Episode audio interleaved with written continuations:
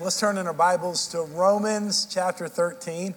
Today, our theme is anticipate, which traditionally in the Advent themes, it's the theme of hope.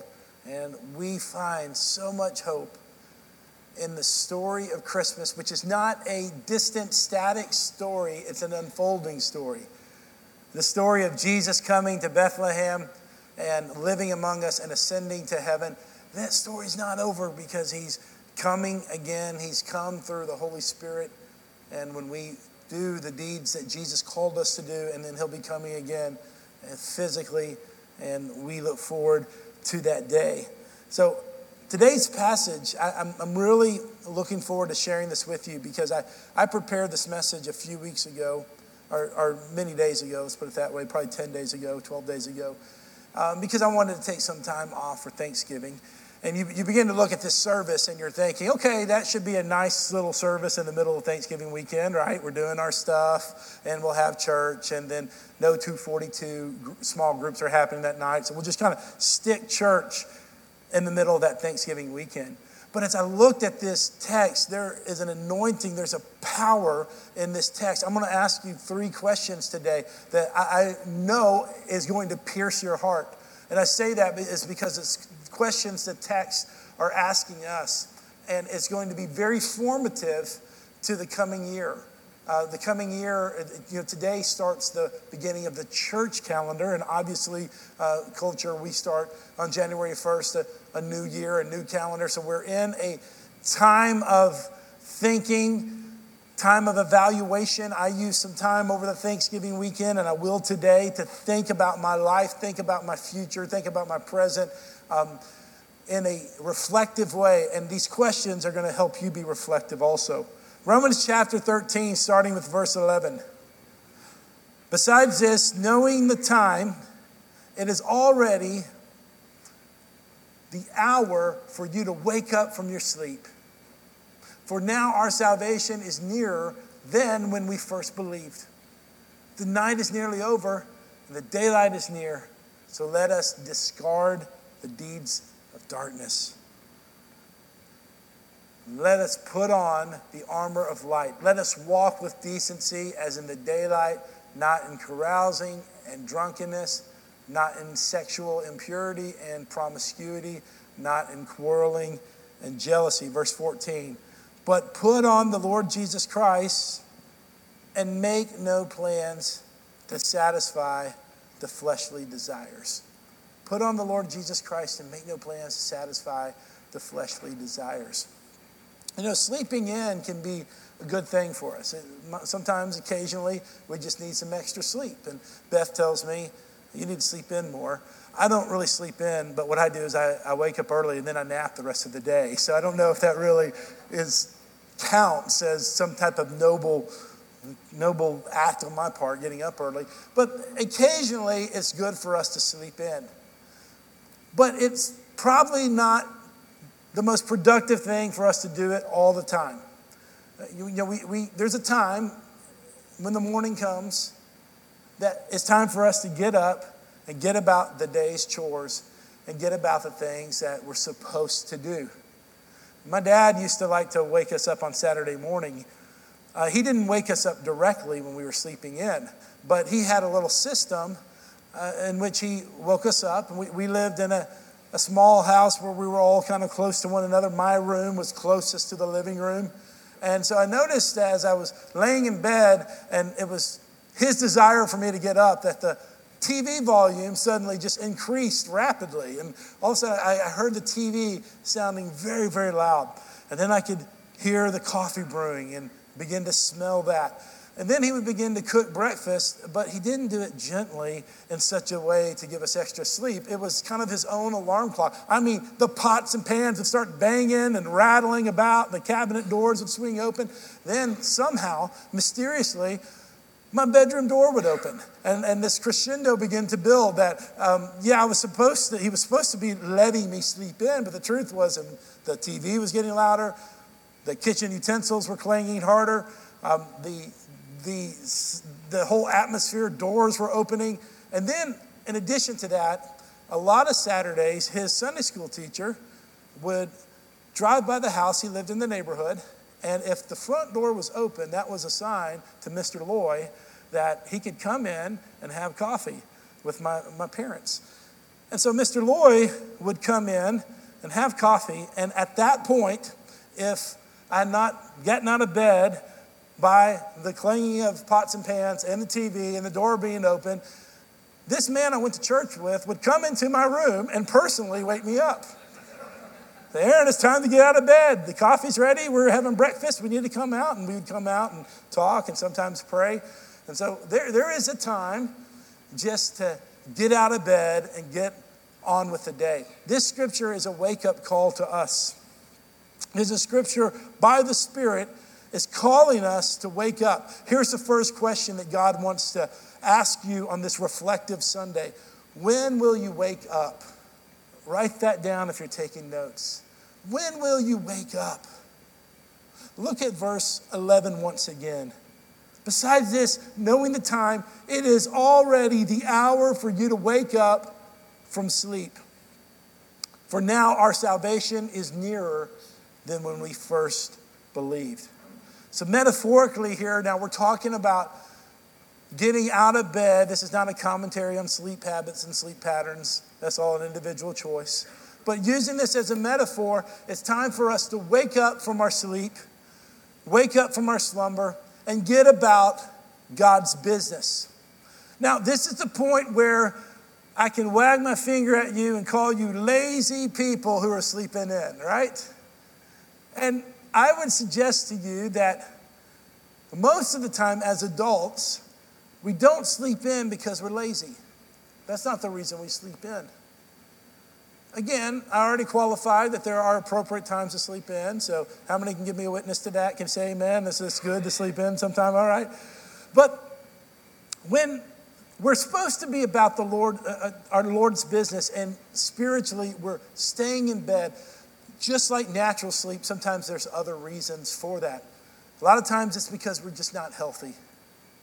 And when we're not physically healthy, it's hard to get out of bed. We've all been there to some degree or another. It may have been the flu, or it may have been something more, um, more prolonged that you've been dealing with, where you just you wanted to get out of bed, you wanted to have participation in culture and life and family, but you just couldn't get out of the bed. Spiritually, some of you, listen, you're at an unhealthy place spiritually. And because of that, you're lying in slumber and you're lying at a place and you can't even get up. And God's saying today, it's time to wake up. And you might say, well, how can I wake up?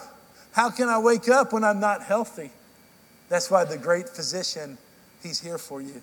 There's a healing that comes from spiritual damage. Some of us have been spiritually damaged. We have a limp, we have a virus, we have an illness, we're stuck in the bed, and the Lord is saying, I want to come this year and I want to heal you and I want you to rise up from your sleep. No longer staying in bed. You're not staying in bed because you're lazy, you're staying in bed because you're sick. The one who's a great physician is here to touch your sickness, to touch your uh, illness, to heal you spiritually so that you can have energy again. All the little kids running around this church. What is a sign of health? A sign of health, not the only sign, but a prominent one, is energy. When someone's healthy, they're full of energy. And when we're ill, we don't have energy. And, and as we age, we don't have energy. And a lot of us spiritually, we're in bed because we just don't have the energy. Can I tell you that the, the Lord is here today and he, will be here tomorrow and he's going to be here at every moment and he wants to heal you of that sickness, heal you of that illness. Another reason that people stay in bed, and this is a form of illness, but I wanted to talk a little bit more about this, is because of depression. We know this from working with families, working with individuals. Every, everyone has had some measure of depression in their life, some have had it clinically. We're learning a lot more about depression. We're learning the physical causes of it, the causation there. And I know this is that um, you need to work with doctors and you need to work with counselors and, and you need to work with whoever God uses to help you with this cloud of depression over you. But here's what I don't want you to do as you're taking advantages of those valuable and important resources, because even medication can be a helpful resource at times. As you're taking advantages of those resources, don't eliminate God. For some reason, we eliminate God in that particular kind of physical illness. We think God can do anything. God can save the world. God can perform miracles on the mission field. God can answer these great kind of cultural prayers, but we think that for whatever reason, God can't intervene in our depression or our anxiety. And I, I just want you to reinvite God. I'm not here to give you false hope. I'm trying to give you God centered hope that we don't need to eliminate God from that part of our life. That doesn't mean we eliminate, again, the techniques that God is using to bring us to health. God is using to help with that cloud of depression, but we don't eliminate God from that important time. Some of us are in bed spiritually. We're in bed spiritually because we're just, we're simply depressed. We have a cloud over us. And I just want to speak over you life in that area. And could it be that this coming year, that this is a year the cloud is lifted? This is a year the cloud disseminates. This is a year that no longer is that perpetually over you. And you can rise up again, get up again, and get about the Lord's work and the Lord's business. Sometimes we don't get out of bed in the natural because of a lack of purpose, long periods of unemployment. And we like don't want to get out of bed again to face more rejection as we're applying for jobs or we don't want to get out of bed because it's too painful to think about the life of employment we once had, or we don't want to get out of bed just because we don't really know what to do with that day. Even sometimes during holiday seasons, when things are not ideal, we don't want to get out of bed. There's a lack of purpose. And these are things that happen to us spiritually. And this is what I want to say to this is that our God is full of purpose if you're living right now, if you're alive, if you're breathing right now, that God has purpose for you. Don't give up. Don't delay, don't uh, resist God's work in this area because He wants to and He wants to reveal to you His purposes for you and infuse purpose that will get you out of your slumber. All of this is God saying, "Wake up, people." Wake up. In Matthew 24, uh, we won't read the scripture for the sake of time today, but Jesus was talking to religious people. Here, let's go ahead and read it. We do have time. Verse 36. Everybody said, oh, bummer. Okay, that's all right. Now, concerning that day and hour, no one knows, neither the angels in heaven nor the Son, except the Father only. As the days of Noah were, so the coming of the Lord of the Son of Man will be. For in those days, people, before the flood, they were eating and drinking, marrying and giving in marriage until the, the day Noah boarded the ark. They did not know until the flood came and swept them all away. So, this is the way the coming of the Son of Man will be. Two men will be in the field, one will be taken and one left. Two women will be grinding at the mill, one will be taken and one left. Therefore, be alert since you don't know what day your Lord is coming. But know this if the homeowner had known what time the thief was coming, he would have stayed alert and not let his house be broken into. This is why you also must be ready because the Son of Man is coming at an hour you don't know, that you do not expect. We need to look at this. There's three layers working here. First of all, what was Jesus saying to the people who were listening to him? Jesus was saying that to these religious leaders I'm right here. The Son of Man has come, and you're not even recognizing me right now. This is clear that Jesus is saying this. He's saying that the hour is upon you, and you don't see the coming of the Lord is right here. The first coming, the Advent, which we are celebrating right now during this season. And, and, people did not see that one was chosen and one wasn't chosen. One was taken and one wasn't. And here it was people had been looking for Jesus all through the scriptures, prof- uh, looking at prophecies, uh, analyzing when Jesus would come again. And the Messiah was standing right there in the midst, and they did not even recognize him. And so it is with us in this culture of familiarity with the things of God. We're in good churches and we're listening to great worship songs and we have an overexposure of the scripture. I mean, there's tons of Bibles in our in our homes and we can access the word of God, but the coming of the Lord often has not it has not settled in our hearts. And the third layer is this is his second coming. For Jesus will come again a second time at his own choosing, and only he knows when that will happen. It may be this year, it may be 200 years from now. We just don't know. But Jesus will come physically and visible to the world. And that's one of the messages of Advent. That's the hope that we have. Our hope is not in the progress we can make uh, with the institutions we have here. Our hope is not in earthly systems. Our, hurt, our hope is not in earthly power. We have hope that Jesus will come again. And so it is. The coming of the Lord is coming, it is happening in your life. Even when we're surprised, I've heard of, of a couple of relatives in our church, people I didn't know personally, but relatives of people who attended, who attend this church, who lost loved ones this week. You heard about Florence Henderson. You heard about Fidel Castro, people in their 80s, people in their 90s, people close to 100 years old. And though it's an appropriate age to pass, it's still a surprise, isn't it? It's still a shock. And then we have these poor children in Chattanooga. Tragically and senselessly, their life came to an end. So it is that we don't know when we will stand before Jesus.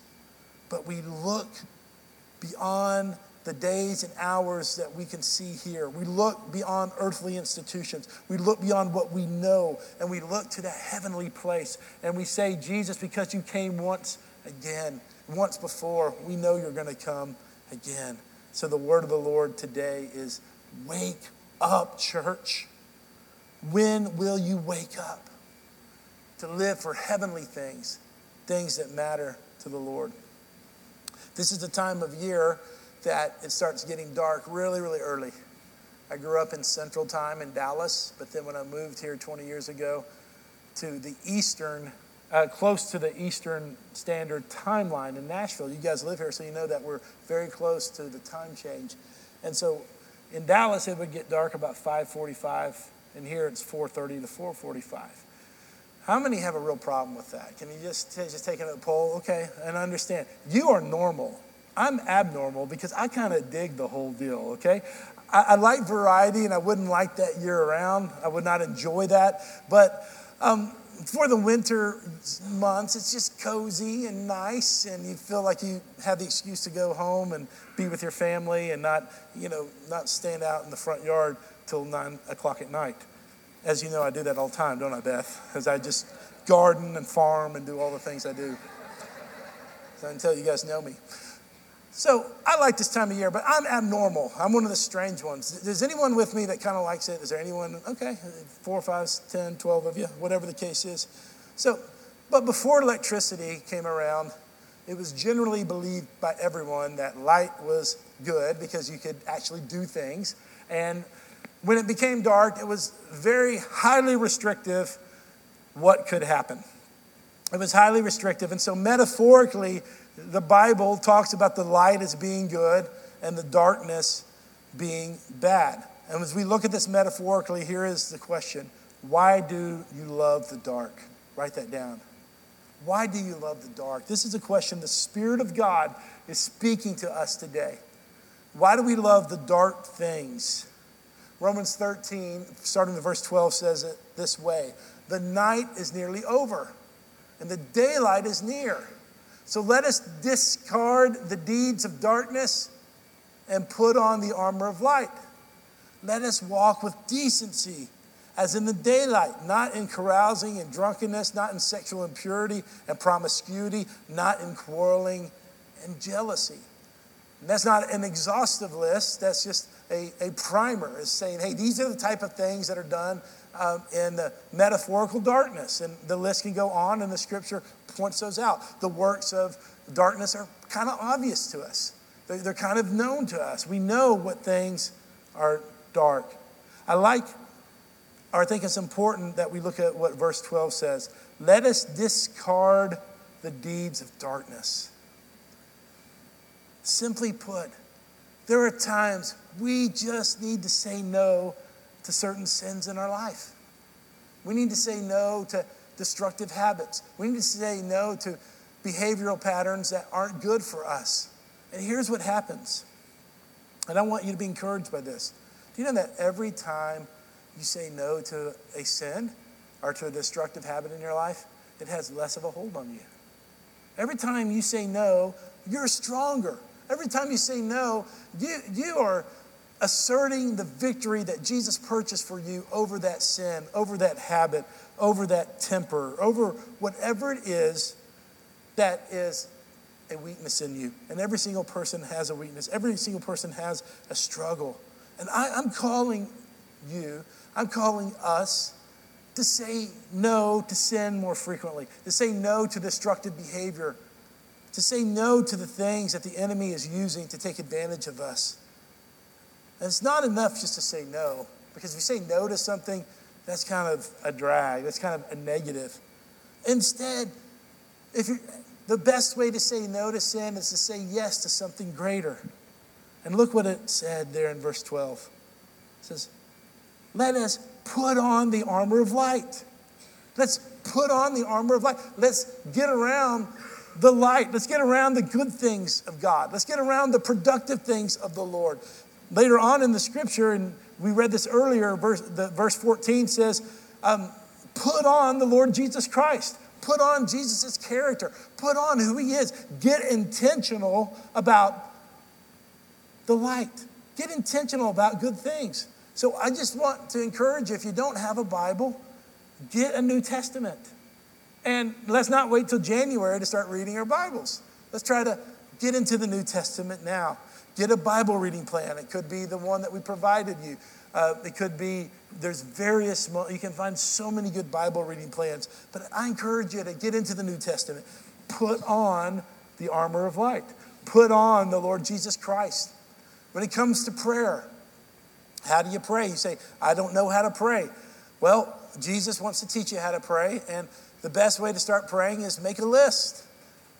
A list of things that concern you, a list of things you're worried about.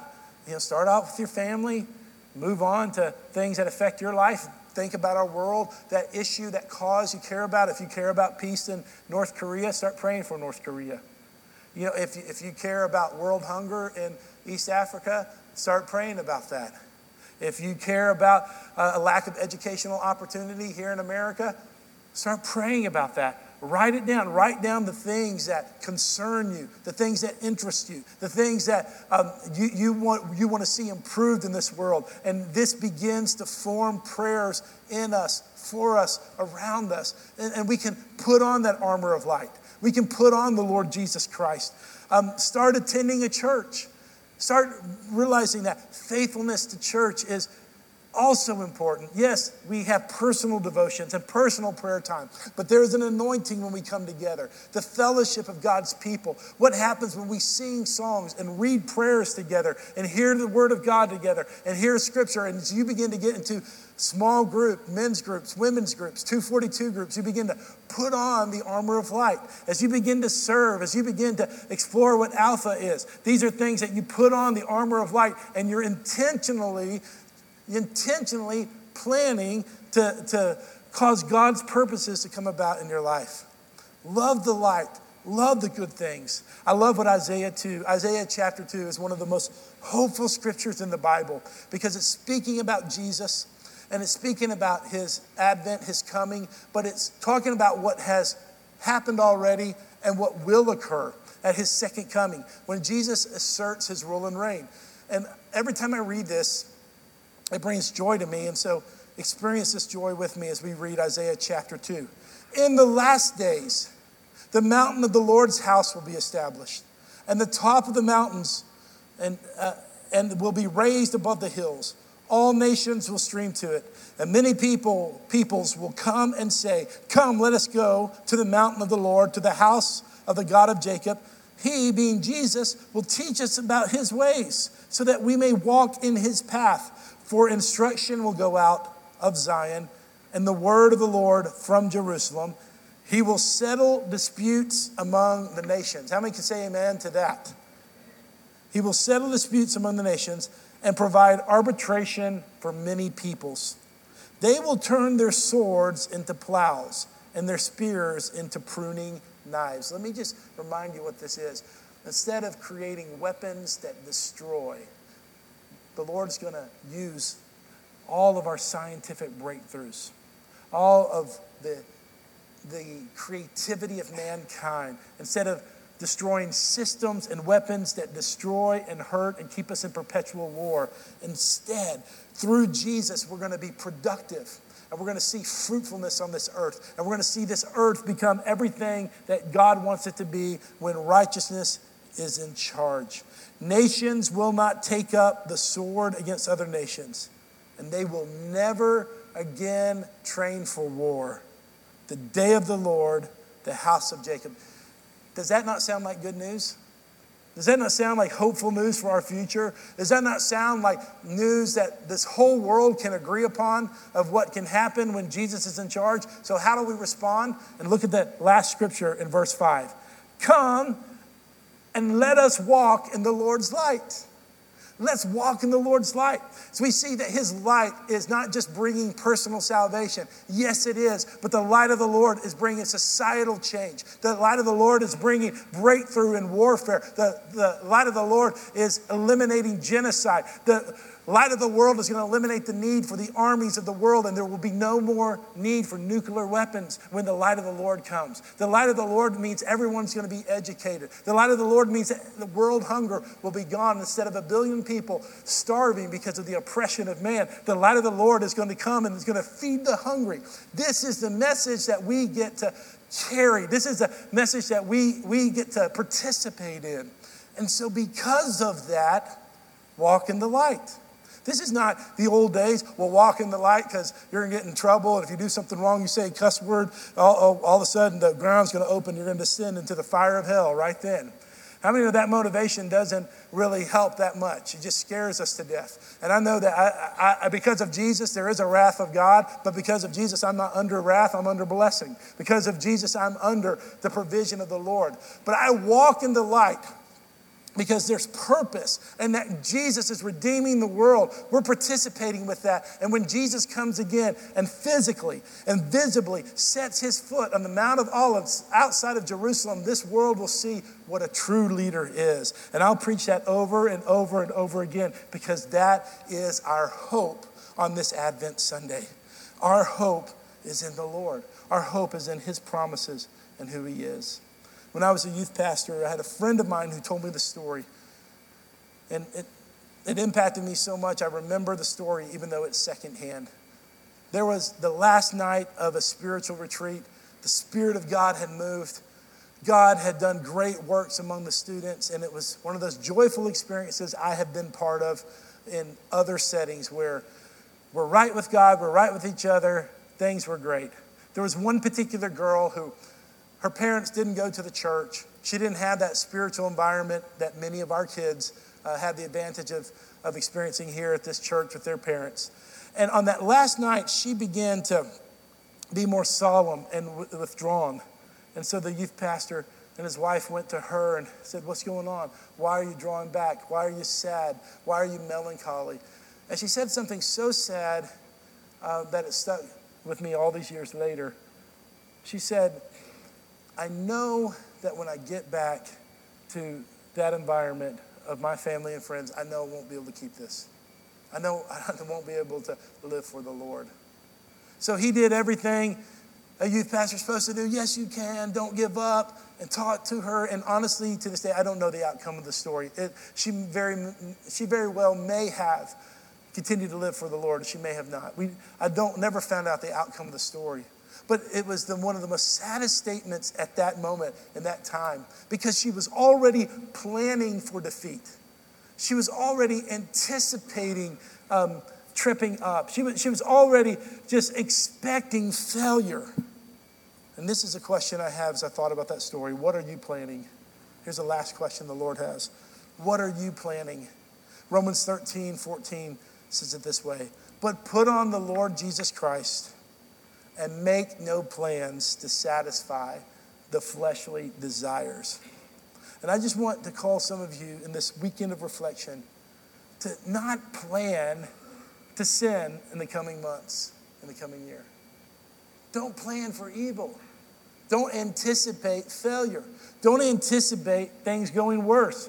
Don't have a defeatist attitude that says that, well, that addiction is going to get me again, or that habit's going to get me again, or my friend group just just they're not going to be supportive, or blaming your parents, or blaming your past. These are things that the enemy wants you to live in a mindset of defeat, but God wants you to plan for victory. Psalms 122, verse 6 through 9 says, says these words Pray for the peace of Jerusalem. May those who love you prosper. May there be peace within your walls, prosperity within your fortress. Now look at verse 8 and 9. Here's a powerful verse. Because of my brothers and friends, I will say, Peace be with you. Because of the house of the Lord our God, I will seek your good. And I want to call you and challenge you and invite you to begin to plan for great things in the coming months and years. Begin to plan for God to intervene in ways you've never seen. To begin to plan for productivity in the kingdom of God. To begin to expect our all powerful God to do what our all powerful God does when humble hearts when humble hearts submit to him. I love that last part of verse 9. Because of the house of the Lord our God, because of the gospel message, I will seek your good. And I just want to call you to seek the good of the places where you live in the coming days. Seek the good of your neighborhood. Seek the good of your school system. Speak, uh, seek the good of the nonprofits that you may volunteer for. Seek the good of churches like this or other churches you may be a part of. Seek the good of places of commerce that you work at, where you give your time and work, they give you a paycheck. Seek the good of that place. Seek the good of the restaurants that we eat at. Seek the good of the grocery uh, stores that we shop in. Seek the good of the parks that we walk in. Seek the good of the Lord. Let peace reign. Begin to plan and anticipate what God can do through your life as you submit to Him. But here's, the, here's what the enemy wants you to do the enemy wants you to stay asleep and to stay in the dark and to plan for evil. But God is saying today, wake up get into the light and start expecting and planning for good things to come through you because our God is powerful to work through you and He wants to work through you. Can we stand together? Can we stand together? I, I hope that you can just sense in your spirit that the Lord has great purpose on this message today on this Thanksgiving weekend, which I personally find it to be a time of reflection, a time of planning, a time of anticipation among the leisure, among the, the conversation, among the celebration, which all of that is important to us to do as a people. But where can you be a year from now? Come on, the Lord wants to ask that right now. Where can you be a year from now? When you go to Thanksgiving next year, what kind of person can you be? What kind of environments can you be in? What can your character look like a year from now?